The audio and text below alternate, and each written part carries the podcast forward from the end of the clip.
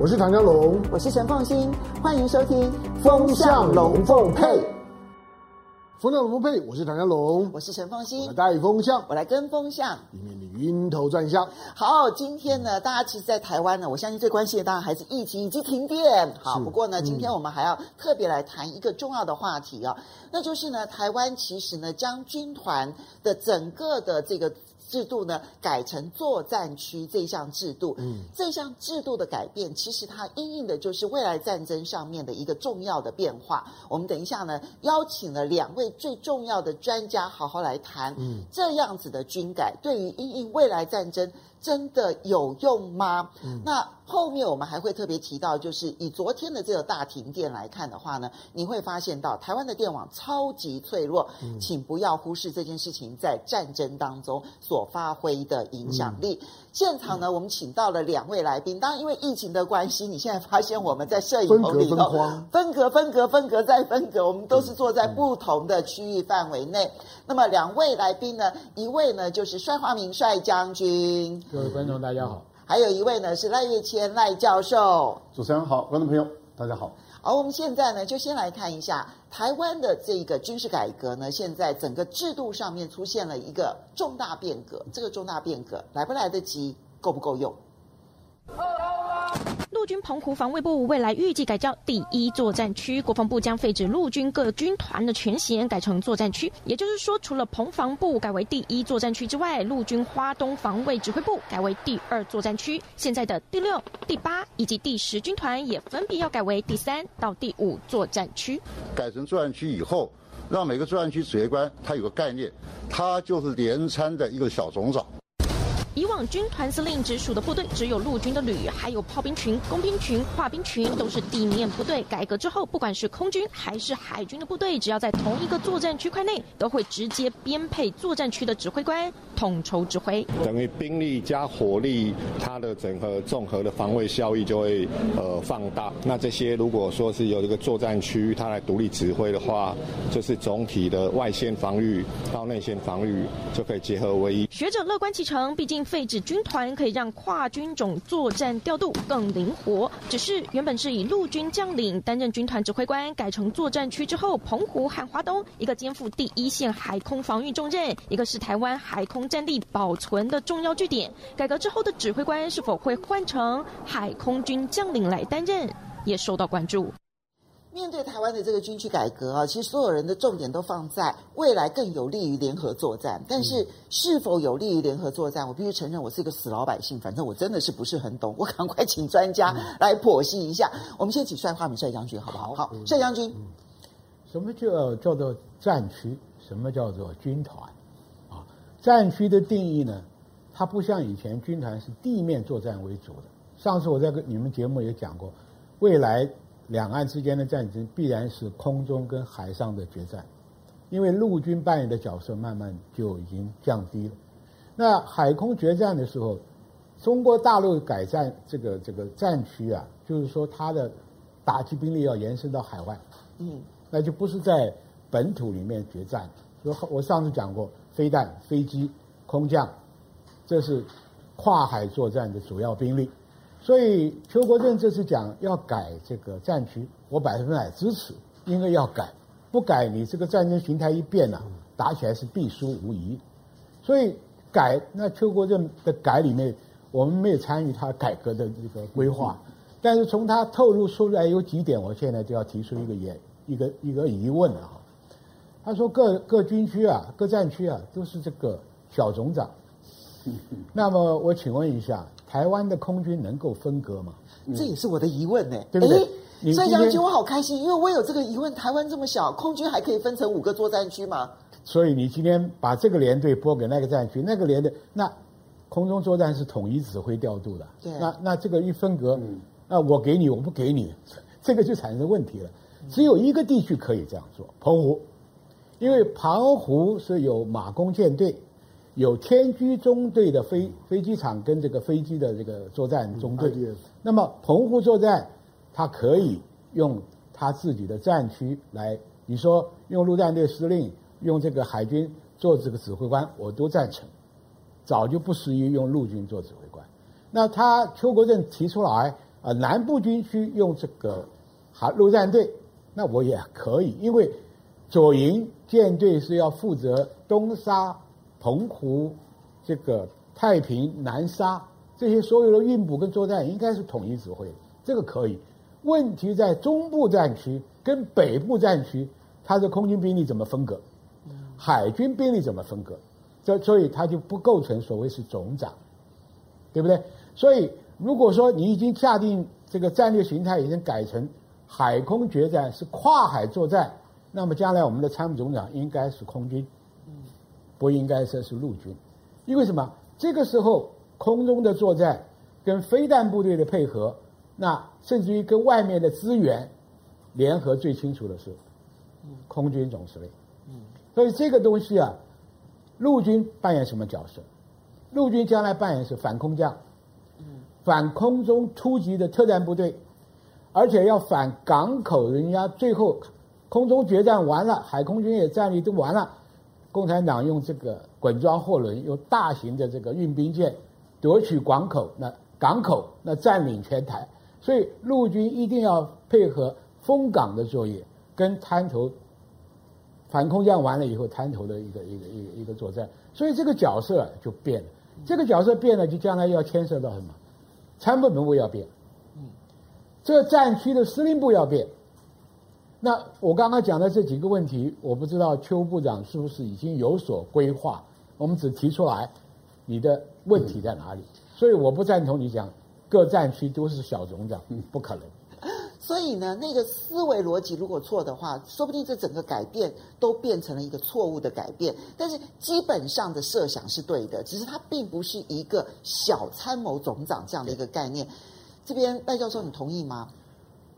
我们是要这样看问题哈，就是说，呃，一般来讲，要军事体制的改革，它一定要考虑到就是。对方跟我方之间的战略的观念，还有他们的实力的情况是不是一样？对于大陆来说的话啊，大陆它一定是考虑是现阶段跟未来，还有更长远的未来啊。那目前来看的话，就是假设两岸之间会发生军事冲突，对大陆来讲这是局部性的、区域性的冲突；对台湾来党来讲是全面性的战争，这个是要先区别的。那既然是对台湾来说是全面性的战争，那这样的一个情形下的话，我们就要很务实的来去思考。那对于台湾来讲，一定是所谓的防卫型的作战方式。防卫型的作战方式，以金门跟马祖，台湾是完全守不住，而且也支援不过去。这样的情形，基本上，如果你要做军事体制改革，我个人倒是建议，金门、马祖的兵力整个都要撤回台湾。那也就是金门、马祖只放海巡署作为警察的维安力量，因为他是绝对守不住的，绝对守不住就根本就不应该要守，也就是兵力不应该浪费在你守不住的一个地方。这样的，而且因为你不但守不住，你也支援不过去的情形下的时候，你就一定应该要改变他的战略观念。换言之，也就是主战的兵力都要撤回来。金门、马祖应该放的就是海巡的兵力，也就是我们所谓的海上警察，来维持海上捕鱼秩序的这样的一个安全。那另外一个部分里面，东沙也是一样啊，太平岛也是一样。好，那我们就整个退回到整个台湾这个岛里面来思考问题。一旦退回到岛的思考问题的时候，那要建构战区，我们不反对。可是台湾就三万平方公里。三万平方公里，南北长也不过就是四百五十公里左右，多一点点。那东西向两百，台湾海峡一百八十公里，这样的一个情形，您思考一下，台湾的地形就是中央山脉横切的南北的这条呃东西向，所以如果要用战区来划分，那就应该以中央山脉作为战区划分，也就是中央山脉以左就是以西的地方。是一个战区，含挂在平澎湖在里面，因为台湾必须要建立澎湖的这个海海上的补给线跟空中的维护线，所以它应该是划成为一个战区。另外一个就是中央山脉以右，也就是以东的这个地方，那么跟兰屿这个地方绿岛划成为一个战区。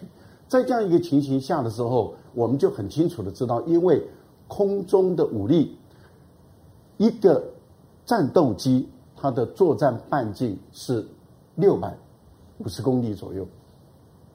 台湾南北我刚已经讲了，也不过就是四百五十公里，这样的一个情形，我想我的答案就很清楚了。也就是如果你把台湾只分成两个战区，那西部战区这个部分里面是涵盖了整个澎湖，所以你的空中武力跟海上的武力就应该在覆盖整个澎湖这个战区，也就是台湾海峡整个区域。那东部里面就覆盖了往外延伸。五百公里左右，作为这个海上的空中支援，呃，空中支援海面的作战。所以刚刚少义将军讲得很清楚，也就是空中武力跟海上武力作为第一个防卫线，地面的部队已经是到第二个防卫线了。所以在这样的一个建军的思想里面，我们就很清楚的知道，我们在这个中央山脉以西。的这些机场，也就是这些空军的整个跟海军跟陆上的这个军力的配备要怎么来建构？东部要怎么来建构？所以这样的情况才是合理。以目前来讲，台湾把它切割为北中南，然后在东部，然后在澎湖单独，然后金门马祖，全世界没有人战区是这样画的，画的这么小一个地方，那就不叫战区。那根本不叫战区，法国是十七倍台湾大，可是它的陆地的战区也不过就划成为六个战区，空中战区也不过就划成为三个战区，而海上就是地中海战区跟大西洋战区两个战区。您从这个角度，您就可以知道海海上是为了要维护陆地的安全。空中是往外延伸，保护海上跟陆地的安全。而台湾这样的一个划分，刚刚帅军讲得很清楚。你新竹的联队跟台中的联队，你新竹联队归北中部战区，台中联队空军联队归中部战区，这岂有此理？因为空军整个都在空中撞在一起，没有人这样划分战区的。所以很明显的，国防部的这一次的战区的划分本身也是。军兵种的这个本位主义，还是按照原本的北部军团、中部军团跟南部军团，还有花东的这样的一个概念来做建构。这个是一个旧的观念，旧的观念却用新的名词，这叫做什么？这个新瓶装旧酒，这不对的嘛？所以这里面哦，把它分的那么琐碎。其实我们看到说，这件事情一传出来消息之后，其实几乎被受访的这些学者都说，哇，有利于联合作战。我们看到现在的新闻报道有没有？呃，这个利于联合作战，甚至于连路透社呢都说，哎呀，这以后呢，就是呢，这个这个整个的作战司令呢，他就不一定是陆军出身啦，可能是海军啊、空军啊。但是我们现场两位专家很快就点到这里面的迷思。哎，你用了一个很新的名词，但对不起哦，台湾这么小，你划分的那么琐碎，你的海军可以这样子五个战区的区分吗？你的空军能够这样子五个区域的这样的区分？你有这么大的区分能力吗？香柔？那现在因为呃，过去我们用军团的概念，军团军团是一个是一个比较攻击性的概念，军团是为了准备反攻大陆的，所以才会用军团。那陆陆军很重要。所以军团它是一个组织上上下的上下的指挥体系的概念，但到作战区的时候，当你叫作战区的时候，从台湾的角度来讲，它反而是一个防御概念，就是呢随时应对呢周围各个地方可能会发动的攻击。当然，在过去我们对于对两岸之间，因为我们我们我们的假想敌只有一个嘛，我们的假想敌就是解放军嘛，这个大家也都不用装。那解放军呢？这十多年的时间，它的成长非常的快速，而且你看到它的所有的作战思维都在改变了。我常常讲，把把解放军的解放军一九四九年就把它分成三个段落，它前面有二十年的时间，它都在应对北方的危机，跟苏联的危机、珍宝岛事件、黑瞎子事事事件，或者是韩战。后再下去二十年，他在应付南方的危危机，他要跟跟跟跟印度打仗，跟越南的打仗，他的重点呢在南方。但是现在他是在东方，他现在全部在东方。到东方就不一样了，不管是北方或者南方，他发展的都是陆军。嗯。可是到了东方，他发展就是海空军。嗯。所以你看他现在海空军的发展的速度非常快。当然台湾台湾是他是他锱铢必较，他一定要要收回的啦。这个从解放军呢，从中国的角度来讲，那是他的核心目标。只是用和平还是武力的方式？对，而且他的，但是他的他的建军备战绝对不是只为了台湾，他的建军备战。当然最最近我讲我讲这些军事的专家们呢讨论了，不管是他的航母战战斗群，他的零五五的大驱海海军节，你看到他的他的他的长长征十八艇。它的远远程的，就是说呢，巨浪三型的这种的洲际弹道飞弹的打击武力，那个是给美国看的。它的零五五的大大区，日本这些国家的压力呢都很大。那最重要的是零七五，零呃零七五的两栖攻击舰一艘呢已经服役了，另外一艘呢现在现在也也也已经也已经准备了在在测在测试，另外一艘呢在船坞里面也也下水了。它将来将来部署起来之后，其实对台湾来讲，你不改变都都不行。当然，就是说军作战区的大小的问题，除了反映，就希望能够灵活调度，这个概念并没有错。这军队当然要灵活调度啊，尤其台湾是被动防御啊，人家从哪来你不知道，你连你连通信调度准备的时间都没有。换到当人家发动一个零七五的两栖攻击舰，带着一个完整的加强团三个营，然后呢，直接呢对台湾的任何一个角落呢发发动了攻击的时候。你很麻烦呢、你你没你没有什么调度的机会啊，所以机动性是非常重要的，这个大概没有问题，大家不会否认。现在军队的机动性很重要，可是军区的作战区的大小那个是另外的问题。当然你说从极端的角度来讲，我我们是相应于大陆的一个一个作战思维的改变。你看大陆大陆这么大，它是台湾的一百四十倍大，它几个作作战区？它它几个战区？五个。它才不过五个战区而已，台湾这么小，人家的一百四十分之一，它的它的作战区是有概念，它的作战区每个作战区里面陆海空军都很很完整啊。那台湾并不是嘛，它的海海军就是呢就是呢就是北方舰舰队，然后东东部，然后南海南海舰的舰队，好，它就是很完整。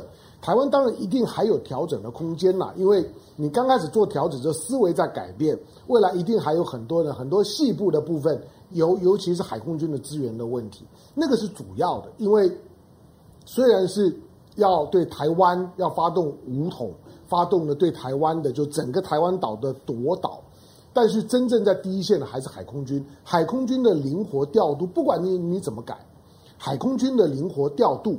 能够有效的发挥战力，那才是重点中的重点。所以刚刚香龙其实已经提到了，就是大陆的军改，嗯、其实才真的是影响台湾整个军事改革的思维最重要的基础的这个背景。这边呢，其实呢，帅化明帅将军他研究了相当的深入。从大陆的军改啊，其实你会回头来看台湾这一次的军改，又慢又拖累。其实那个。会不会来不及这件事情？必须要先看大陆的军改已经做得有多深了。好，所以帅将军呢，其实提供了一些资料，啊我们很快的可以跑一遍，就是大陆十八大之后呢，整个军改的大事记。它是从二零一二年的时候，从中央军事委员会就开始做起，然后一路到二零二零年。帅将军，你可以很快的让我们理解一下大陆的军改，其实反映的是，如果大陆真的要发动武力统一台湾的话，那么。它的作战模式会出现一个什么样的转变？这个大陆的军改到目前为止执行了九年，从二零一二开始，但是你看它这九年呢，分三几个大阶段。从刚开始的时候，习近平上台，政权并不是很稳固啊，所以他在这个这个十八大这个会议里面提出军改的一个主张，这叫建立共识。不到一年，他就开始把把人事权就打倒徐才厚。把以前的总参、总政、总后、总参这些通通废掉了。他为了要夺权的话，你们这几个老军头把持在那里，我根本改不动。所以他把这个整个车站变成那么五个部还是七个部，下面有三个会，就是说这个权力完全分散。分散干什么？把权力集中在军委会，那他是军委，军委主席，那这个军权掌握到。第二个，防止贪腐，打这些旧军头，审查嘛。徐才厚贪污什么的，所以他把以前靠送钱升官的这些解放军的头头统统拿掉了，这人事权掌握到。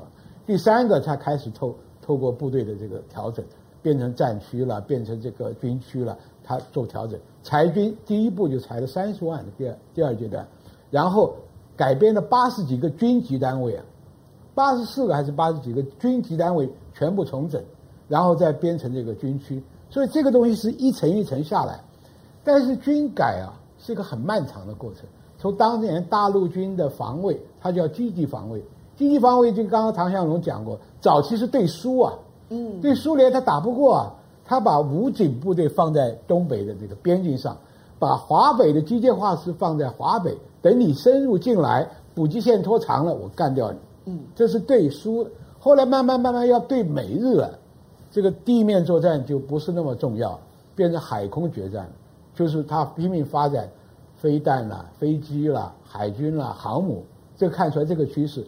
下一个军改的目标呢？它现在已经从地面的一维、两维、三维空间到太空了，四维。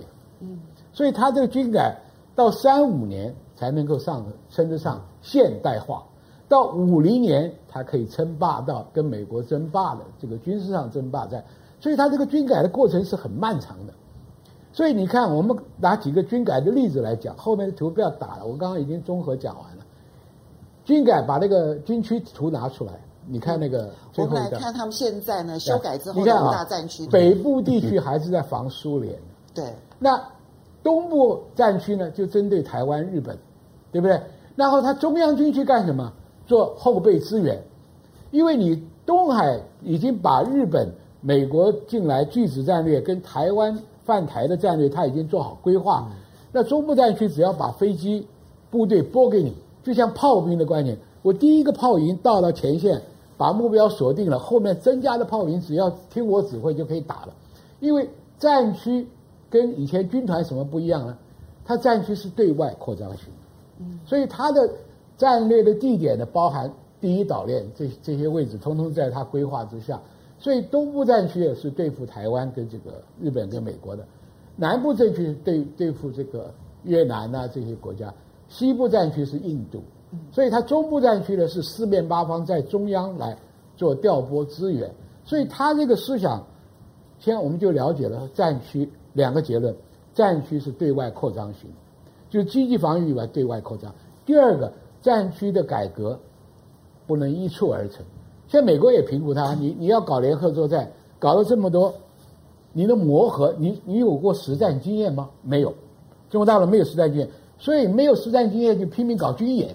嗯，我不知道你们记不记得什么乌日的那个训练基地啊，嗯、这个联合军演呐、啊，嗯、南海的军演呢、啊，这就是在什么弥补没有实战经验的缺点。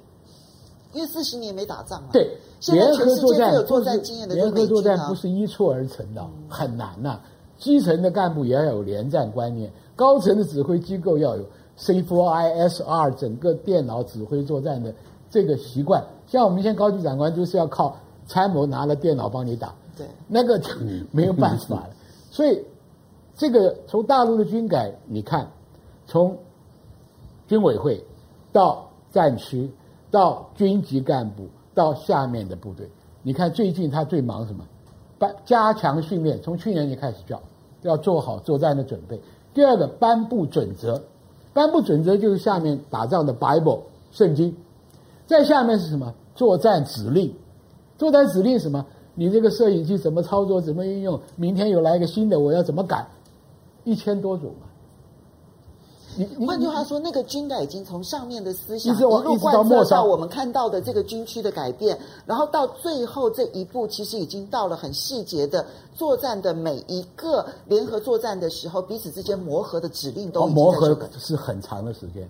我举个例子好了，美国在越战完了以后士气很低落，对。军队发现他的这么好的军队在越南打得一塌糊涂，出现了一个救星。就是你们看，我们以前有的叫 UH-1H 直升机，嗯，这直升机起先是伤患救护，到后来就发展变地面攻击。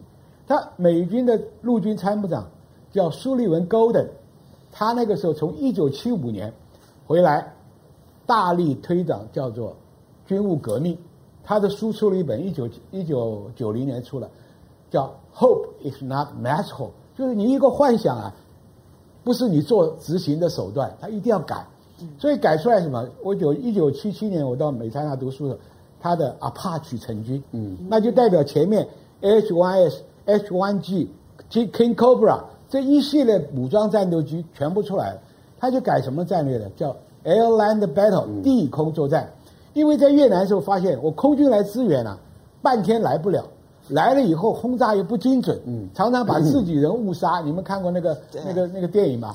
那个 Break Breaking Road 对不对？Broken Road，那他就要用直升机代替，直升机可以在天上停的啊，嗯，跟地面密支作战呢。所以 Air Land Battle 在一九八二年，在欧洲的这北大洋西洋公园颁布了准则，算是这个战略思考定型了。什么时候验收成果呢？波湾战争，两次波湾战争，你看到直升机在战场上对陆军的伤害，对机械化部队的伤害，真是太厉害了。所以那个到了二零零三年以及二零一呃二诶二零零三年的时候的波湾战争，对，它才能够验收成果。验收成果，所以从一九九六啊，中国大陆受了两个刺激。一个是航母的刺激，一个是波湾战争的刺激，所以那个时候他虽然没有做军改，我已经看他国防大学颁布的红皮书里面已经有这个 Air Land Battle 的这个一个思想，所以你看后来呃老共直米式飞从苏联的米式飞机改它直一直八一连串都出来，所以你看未来犯台作战，它武装直升机一定扮演一个重要的角色，它把你陆军的坦克车装甲旅就钉死在地面。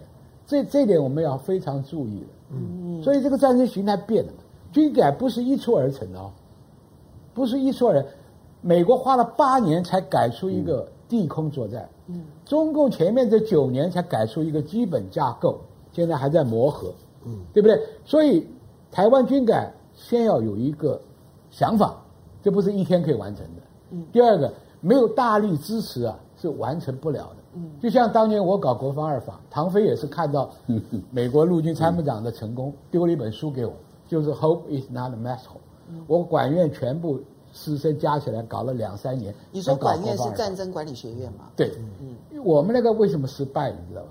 我要把三个总部陆海空军总部 merge 在变成一个联合指参呃联合指挥部，那每个军种会干吗？你要裁掉我的上将，裁掉我的中将。所以我败就败在哪里呢？唐飞也败，吴世文也败，我也败。就是说，本位主义了。因为三十年来国军发展一个很糟糕的叫职务文化、职业呃职位文化。我一定要升一级，我要占那个圈，我要在那个位置。你知道我们金石安为什么失败？谁都不舍得割自己的肉嘛。那金石安失败，你要搞国防法怎么会成功呢？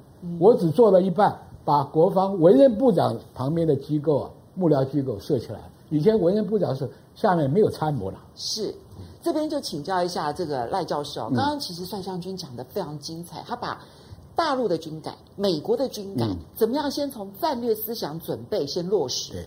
落实完了之后，接着你就会看到它可能在军区、作战区各式各样制度面的一个改变，而制度面改变完了之后，接着就是联合作战的磨合，那个时间都很长很长的时间。其实我们如果看到它的战争武器的出来，其实包括香农其实很在意的动拐五哈，就零七五这样子的一些战舰的出来的时候，其实都已经是战略思想准备，然后到军区的整个的改变，然后到后面的磨合，然后到整个战争武。武器的研发都已经做到完整的，那个我们看到武器其实已经是很后段了。是的，嗯。所以这个战争形态的改变其实是已经成型了，而我们现在开始军改。是这样子哈，因为我们会看会看说这个国家的实力、潜力跟科技能力啊，来去思考它的军改的方向跟节奏都不会一样。呃，如果这个国家的本身的科技能力很强，科学科学家的队伍很齐全，财力很雄厚。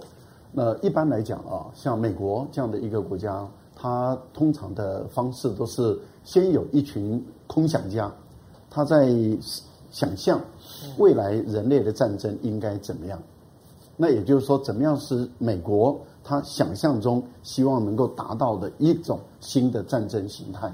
然后他会先想象，想象出来以后经过验证。然后不断的辩论、讨论、验证，验证完成了以后，他们就根据啊他们所定案的这个战争的一个想象，然后变成一个战争的思考，作为一个战略的指导点。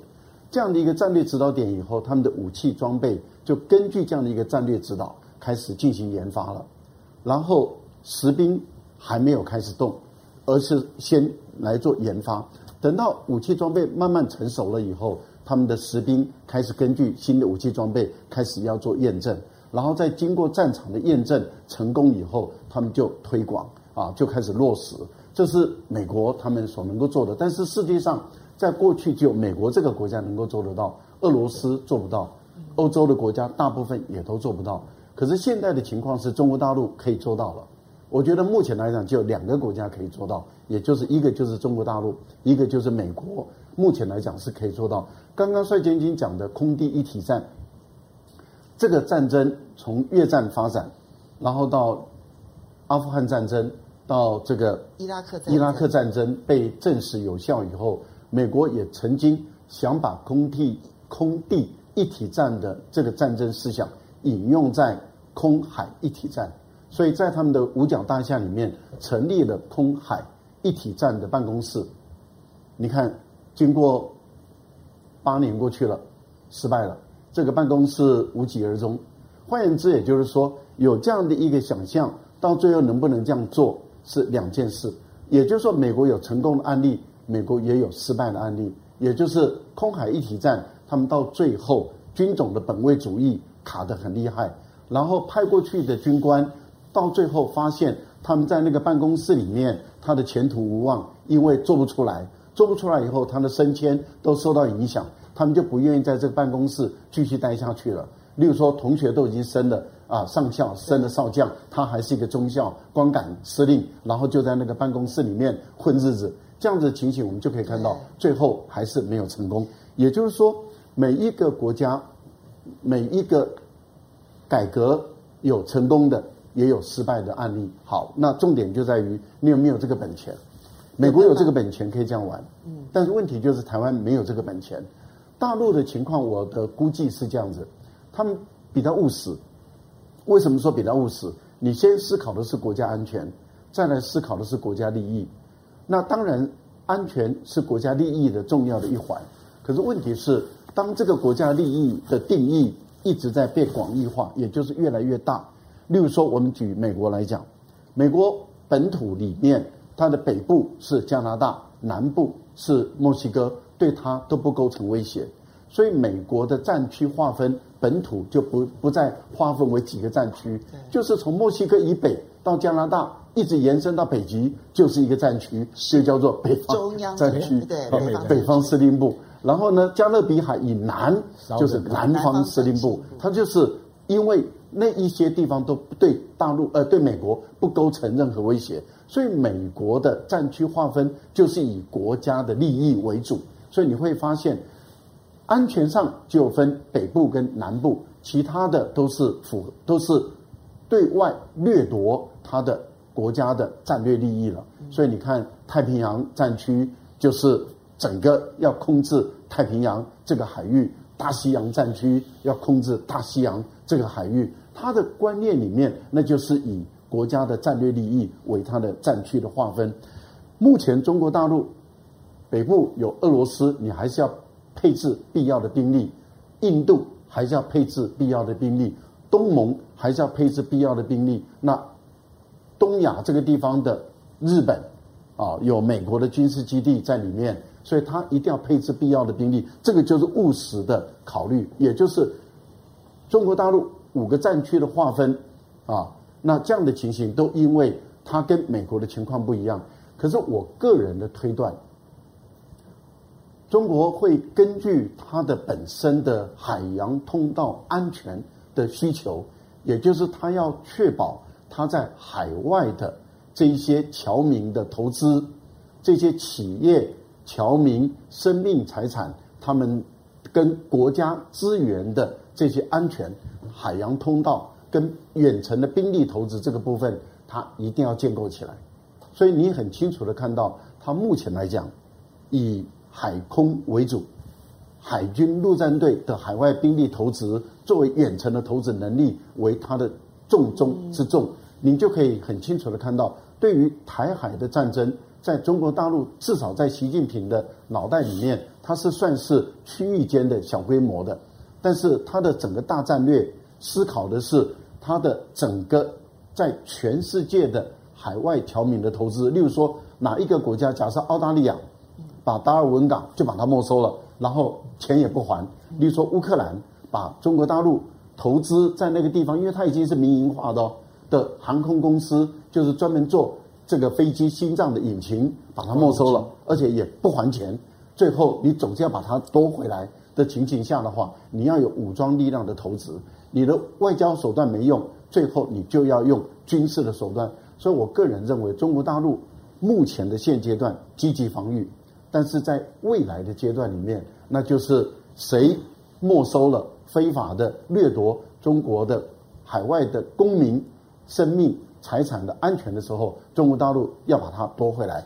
中国大陆所标所得标的那些石油或者是矿产的利益，如果被当地国或者是对它没收。那么终究都要夺回来。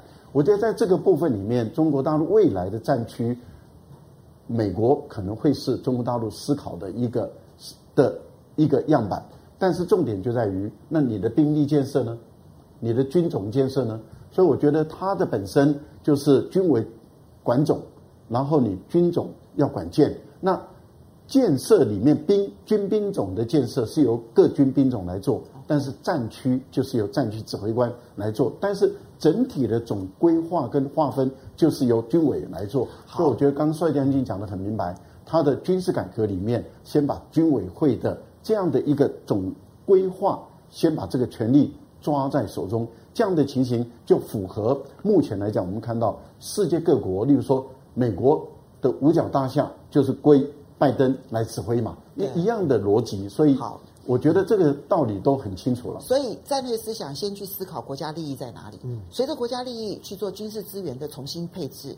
但是我如果从企业管理了哈，因为我看企业管理的书，从企业管理的角度来讲，这种组织改革呢，它因为必须要打破很多组织原有的流程，所以我势必要建立一个中央级的，然后重量级的专案领导团队，然后这个时候我才有可能打破本位主义。如果你从这个角度来讲，我们现在小枝小节就变得很儿戏。好，我们我们其实我们，但我们不不是故意谈军事来吓大家，而而是而是未来几年看起来是很有可能会发生一些我们意想不到也不愿意发生的事情。对。那解放军四十年没啊没打仗。一九七九年之后，他没有发发生过什么什么大规模的战争。你想，对他现在的这样的一支武力来讲，没有实战经验是一件多可怕的事。美国就算是现在以巴发发生冲突，美国也要介介入啊，他还是有很多要测试的的东西。他总是希望有仗可以打。但是解放军不打仗这件事事情，对他是一个很大的困扰。那你可以预期到，解放军在未来一段时间，他一定期待一场战争。他一定期待一场战争，能够好好的练兵一下，来检验一下呢自己的自己的战术的作为，或者说所有的战略的思考，武器堪不堪用？你看到解放军这么多的新装备，你哪里知道能不能用？我想我我若解放军，我也想用啊。这是军事迷的看法。我作为一个死老百姓，我就希望没有。对，我告诉你，这就是最大的不不同，就是从老百姓的角角度来讲，觉得绝绝对不要不不不会。你不能光想不会嘛？那那那那我那我也我花了这么多钱养这么多的部队研发这些武器，那我要干什么？下一场的战战争跟台湾一定会有关。好，那我们再看到就是说呢，这种的除了军区以外，你要你要设想就是说，台湾的台湾的假想的对象终究是解放军。当解放军发展到今天这个规格的时候，我告诉你，台湾已经没有前方跟后方的差别。对。这个是最大的，你你不要再说什么什么过过去，你看我们我们的传统，以我在当兵时代，我们受到的这基本的基本的战术的观念，就就是所有的部署都在西岸，嗯，然后东岸是保保存战力的，不管是空军、海军啊、苏澳军港等等，是保存战力。现在你有什么好好好保存的？拜托，他现在的所有的部署的能力，从过去台湾海峡宽两百公里，嗯，过去他的想办法是要渡过这两百公里。他现在不是，他现在已经部署到你后面，再后面两两两百公里，已经到东区了。对，他已经是把你从台湾的东海再往外推两两百公里。他的他的 A two A D 是设想台湾的东岸再往外推两两百公里，他的对象是关岛。对啊，他已经并不是台的台湾了，就是句子嘛。好，那你你看到他的当他的战术的作为已经已经纵深是这么大的时候，台湾已经没有任何什么前方跟后方的纵深，你要面对就是他随时他有能力。发动一场足以要你命的小范围的快速的一个攻击的行动，会让你措手不及。这是台湾军方、台湾军事在未来来讲呢最困难的事情。好，那你现在我比如说这两天我们刚才看到以巴的冲冲突，我我我觉得它里面有很多可以可以启发我们的。你有你有没有看到，当以色列要攻击加加萨的某一栋大楼的时候，他先打电话给那栋大大楼的居民。我先打电话告诉你了，说，哎，你我我的我的我的导导弹要过来了，导弹要过来之后，居民接接到这电话，以色列导弹给他说要要过来，你们赶快走。你能够想想象吗？你能够想象有一天你接到这电话，你或者他他他不知道我们家电话，抱歉，他一定办得到。如果我今天台湾可以发送六十万通的细胞简简讯，你想想看，解放军有有没有可能发发送细胞简讯给啊给你？我这边很快的问一下谢将军赖教授，你们觉得未来真的有可能会发生这样的？如如果万一不幸的两岸发生战争，台湾真的可能会有出现这样的局面吗？因为老共筹码多。筹码多，玩的花样就多。我跟你讲，我不是上次讲过吗？飞机绕台，飞机围台，飞机军队海军空呃封锁，穷困穷台，这里面都可以加一个谈判的机会啊。这是第二个，直接跳到刚刚讲香龙讲的，首战就是决战，没错，那一下就三两天就结束了。老共现在这还有点犹豫是什么？他还在估量美日。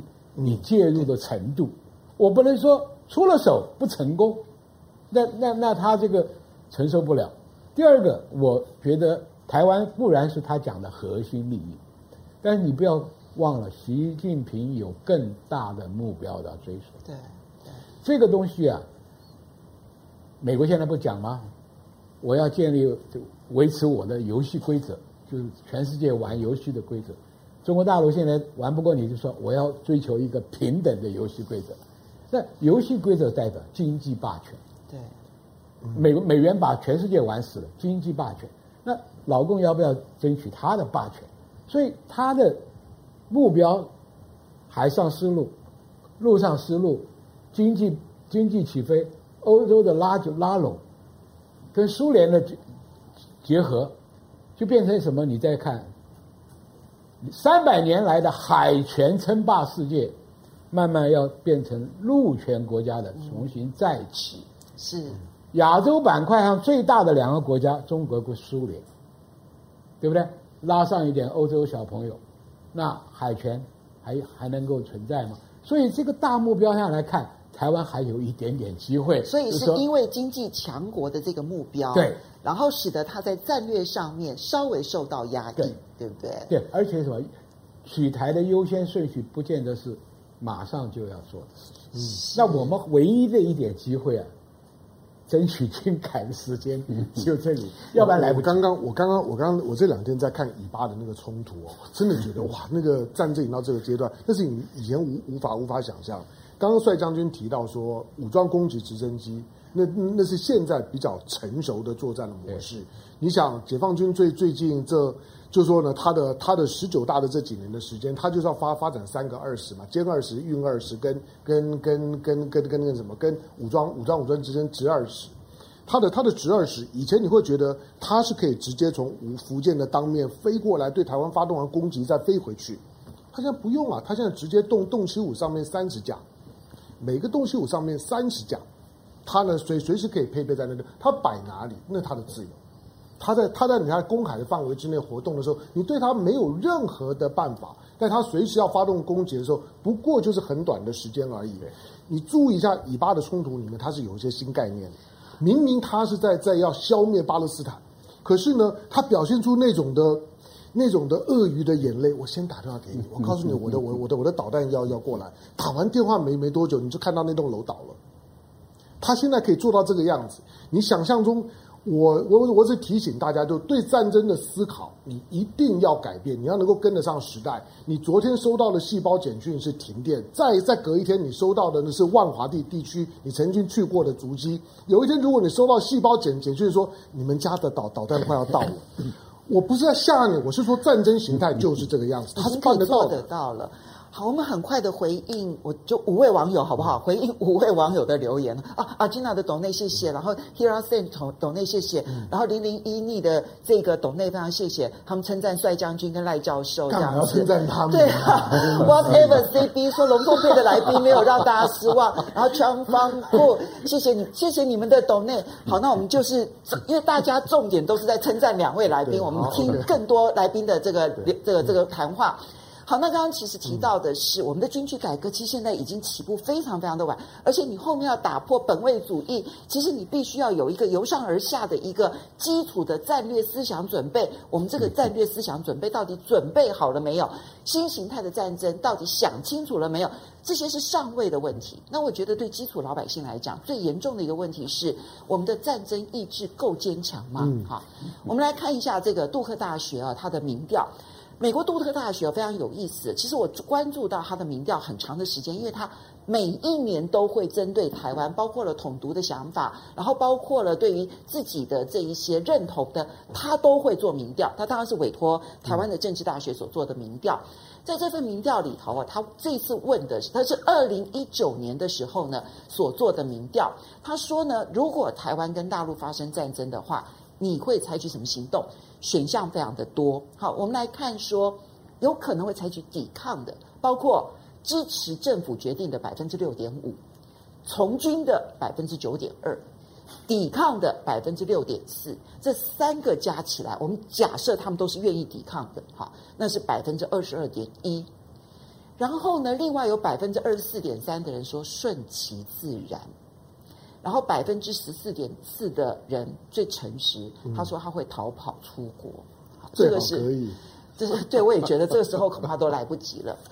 这份民调里头你会发现，百分之二十二点一的人是愿意抵抗的人，其实那个程度还是有差，因为百分之九点二跟百分之六点四的从军跟抵抗算是比较坚定的。我觉得百分之六点五还在观望，政府不知道会做什么，对不对？好，那但是呢？去判断说，那如果真的发生战争，你觉得台湾人会不会抵抗到底的时候，认为别人会跟一定会的，就高达了百分之六十一点八。嗯，好，赖教赖赖教授，我们先请教一下这份民调所传递出来的讯息。其实这份民调跟这两年啊所做的台湾所做的所有的民调，其实都有一个类似的地方。呃，基本上是这样子哈，因为战争是非常的残酷啊。呃，它带来的痛苦啊，是一般人不太能够想象的。因为我跟帅将军，我们都在外岛服务过，呃，我们也都被大陆的船围围困过啊，相当的一段时间。我们也都知道，因为我们在那边当军官的时候，我们都知道士兵承受的压力越来越大的时候，他们的焦虑不安，然后情绪的难以管控，然后最后有些人啊有自裁的行为。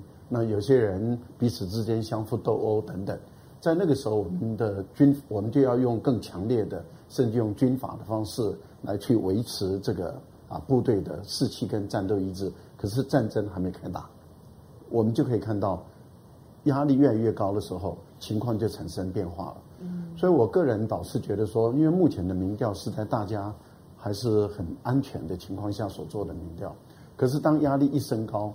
您想想看，连日本，还有军国主义时代的时候的日本，他们都还是会投降，啊，甚至你说美军跟在韩战，呃，在韩战的时候还是大批的投降。菲律宾啊，在菲律宾也是一样会投降。换言之，也就是说，即使这些经过非常严格训练的军人，当他打不过的时候，他都会放弃抵抗，他都会投降。您想想看。在这样的一个情形下，一般的平民百姓，他怎么会，尤其是没有宗教狂热的情形下，他怎么可能？因为宗教狂热是最极端的意识形态哦。到这样的一个情形下的时候，而且他们的宗教有殉道的这个教义在里面，台独是没有殉道的教义在里面，而且他也构成不了这个殉道的教义在里面。这样的情形说要那个站到一兵一卒都是假话，都是谎话。都是不可能的事情，因为实际上，所有的国家负责任的政府，他都会制定终战计划。好，这个再强调都会制定终战计划。另外，我再补充一点点，好，花一点时间。我观察大陆这段时间以来，它的军事的动作啊，它的军就是说，不管是公穿越公国海峡到台湾的东部海域，然后在巴士海峡，在台湾的西南这样子一个动作，我个人的判断哈，这是我个人的判断，负责任的啊，我的判断是大陆已经明白的告诉全世界，特别是告诉美国、日本，大陆的防卫圈已经含台湾在里面了。也就是说，过去大陆的防卫圈，例如说在东海、在南海，那以台湾海峡的中线作为它的防卫圈。可是我觉得，由于从美国的总统川普跟民进党的政府挂钩，一直打台湾牌，打到改变了现状的时候，我觉得大陆已经把它的防卫圈扩大了，已经不只是。台湾海峡的中线，事实上是台湾的东部。刚刚香龙讲的两百公里，对，我觉得这已经构成它的一个新的防卫圈。所以，它为什么它的航母、它的战舰不断的要进出宫古海峡，在台湾的东侧绕，到巴士海峡，到台湾的西南空域啊海域，这样子一个不断的巡逻，我觉得他已经告诉全世界，他的防卫圈的概念，实质上的防卫圈改变了，台湾是在它的。主权的范围内，我觉得这个部分里面，呃，民进党政府要不就是没看到，要不就是我们的国防部不够认真，要不就是没有告诉台湾的民众实话。因为事实上，我的观察是，大陆已经建构新的防卫圈了。谢将军，这个部分其实啊，是台湾民众最需要去认清的一个现实，那就是如果大陆对于整个的作战形态不但改变了，而且他现在对于他现状的认定，其实已经出现了改变的时候，其实你从各项的民调，你都可以看出来，台湾其实在战争的意志力上面是非常弱的。所以我从你的刚刚讲的民调说起啊，因为都不打仗嘛，大家每天舞照跳马，马照跑的这样日子过。所以你问他，他很轻易。他说：“哎，我怎么会投降？我怎么那那那都不可靠的。昨天才停电四个钟头，你就小尝苦头啊，对不对？我讲战争之前的这个这个困法，哎，台湾中央山脉那么多高压电站，随他随时可以打掉几个。你是大停电，对，大停电，你车辆调度、火车、高铁什么通通都停了。对，就那这然后就加上外国看那个疫疫情的封城状况差不多的。”所以那个时候你再来问要不要打，敢不敢打？第二个，我担心的是什么？你看啊，我们以前西方人的战俘回了美国受欢迎的，嗯，被肯定的，是英雄的。我们在内战的时候，你不要说被俘，到这边绕个境回来，可能老蒋都不用了。而且内战后期的作战命令都是死守，嗯，退此一步，进无死守。我们还把这个观念放在我们现代化的军事意志跟价值观念的时候就错了。你看啊，菲律宾，嗯，麦克阿瑟跑了，他的他副手就交代他，为了避免美军的残酷的伤亡，所以他投降，并没有被认为可耻。米苏里舰麦克阿瑟签二次大战受降书，第一支钢笔就是给那个留在菲律宾那个将军啊，战俘啊，所以。我不是说鼓励我们军人要去投降，但是我要鼓励我们的执政者跟国防部长，你的终战指导是什么？嗯，你非要打到最后一兵一卒，下面接的伤亡就是普罗大众啊，每个百姓啊，全民作战就全部卷进去。所以要很理性的估计，军人来讲，我尽力了，我已经把我所有手上可用的兵力武器都妥善的使用了，这个时候输赢已经。不，是来论定你的功过了，所以政府要觉得说，我能承受到多大的程度，我要弹劾了。嗯，你不能说一个劲儿的讲。我想现在没有一个政府敢做这样子的一个。不做，你将来就是说误判嘛。对，在民粹下面这样搞下去，没错，对不对？军人也丢脸了，你到时候还没有打你就投降了，那那那很丢脸了，对不对？那问题就像你刚刚讲的，真的要面临威胁的时候，通通都不去当兵了。你看啊。美国一个输油管被电脑骇客一搞，嗯、十几个州啊，嗯、对，还有哪一个国家一个呃天然气库一炸，嗯、那个火你看看台湾的油槽有多少，瓦斯气槽有多少，嗯、电厂有多少，所以这个东西要做通盘的考量。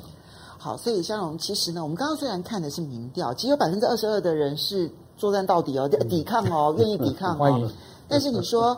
真的发生战争，其实我们先拿昨天的停电，昨天台湾大停电，哈，这一场大停电，它其实只是，我觉得说穿了就是缺电，然后不肯诚实的去面对它，然后导致的这一场停电。可以从这个停电里头，你可以看出来台湾有多脆弱，嗯，就是。